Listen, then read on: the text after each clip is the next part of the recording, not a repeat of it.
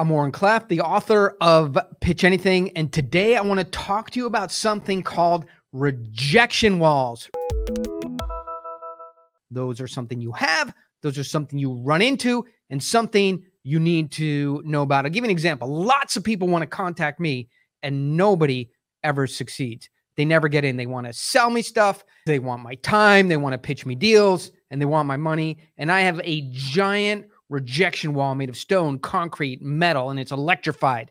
And people die when they try and climb over the top of it. By the same token, when I want to reach someone, I get through their rejection wall like this, like a knife through hot butter. When I want to reach someone, I get through their rejection wall very easily. I'm in, just like that. Why is it so hard to reach me, but I can get past somebody's rejection walls very easily? Let's explore that right now. On Saturday mornings, I take my son out for coffee. We leave early, we go to Peet's Coffee, and we have a great time. We head home, and of course, we have to drive right past the BMW dealership. So there are a couple places where it's not safe to take my money to. It's not Las Vegas. It's not Costco. You know you go to Costco and you buy everything? I have no problem. I can go to Costco, buy one orange, and leave. Easy for me. It's not the mall, it is a car dealership you let me set foot on a car dealership and and I'm leaving there with a car between Rick, my buddy and I. I mean, we have more than 30 cars. It's not safe for me to take my money to a car dealership. That's why I go early in the morning when no one is around. And when I go and step foot on a car dealership, BMW, Hyundai, Kia, Toyota, Ford, especially Ford, Chevy, it doesn't matter. I'll buy anything. It's not safe for me to take my money near a a car dealership. So my rejection walls are way up there, super high. Early in the morning, we pull in to the uh, BMW uh, dealership right up the road. Asher and I, we pile out of the car. Uh, he's seven years old. And uh, we go look at this brand new M4. And I know, I look around. If there's a car salesman walking up, my I'm, I'm to stiff arm him like a running back, right? Rejection wall is way up here but we don't see any salesman. And we start walking around the car and we're looking at it, taking photos of him, really enjoying exploring. If you haven't seen the new BMW M4, go check this thing out. It is amazing. I mean, it's just, and by the way, today all cars are good. There's no bad cars, but these M4s are, they're just incredible. So we spend some time there, and out of nowhere, a guy walks past us and he walks up to the front doors of the dealership. He starts to open it. He turns around and he goes, oh, hey guys, I'm just heading back to my office. Um, do you need anything or do you have any questions before I head back? And I go, hey, you know, we're just looking at this M4. He goes, yeah, they're amazing, aren't they? Did you see the seats? I go, yeah. Can you know? Can you open it? And so all of a sudden, I'm engaging with this guy, and he's the nicest guy. It turns out that he's the general manager of the dealership. And if you think about a car dealership, like there's not really that much else to do except for sell cars. The general manager of a car dealership is like the number one salesperson in the entire dealership. And here I am giving him my information. We're emailing back and forth. I'm giving him my phone number. I'm telling him what my budget is. And I'm halfway to buying this car that I just stopped in to look at. My rejection wall was this high. And for the first time in forever, somebody just gets through it like that. What happened?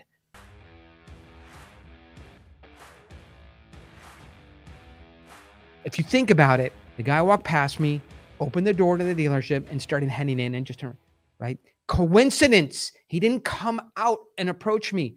Pure coincidence. It felt like serendipity, like just something that happened. He was coming to work. I don't know if he just popped out of a trap door, they lowered him out of a helicopter, he was waiting nearby, or if it was just authentic and legit, felt legitimate, felt like serendipity, like coincidence, like something that was just unfolding naturally and helpful. This is how you get through, around, over rejection walls, is when you introduce coincidence and serendipity into a situation. It is absolutely compelling for us as humans to engage with other humans in coincidence. It's fascinating for us. What can you do in your business, in your origination process, in your outreach, in, in reaching out to other people to introduce authentically, transparently, honestly, but coincidence and serendipity. Once you solve that, origination, conversion, closing, selling, doing deals, raising money, all of it is going to get much easier. So, a lot of people ask in business, what is serendipity? What is coincidence? Perfect example. I was in a meeting this morning. Your name came up. I thought about it. I looked you up on LinkedIn. I realized what we do is exactly what you do. It's like amazing that we haven't met each other yet. And let's put each other's name in the Rolodex, connect for a few minutes. Hail, fellow, well met. Maybe we'll find a connection, but there's no way that we shouldn't know each other. So that's a very uh, authentic and honest way to approach serendipity. We were at the same conference together, but we never met. It turns out we know the same people. Your name came up.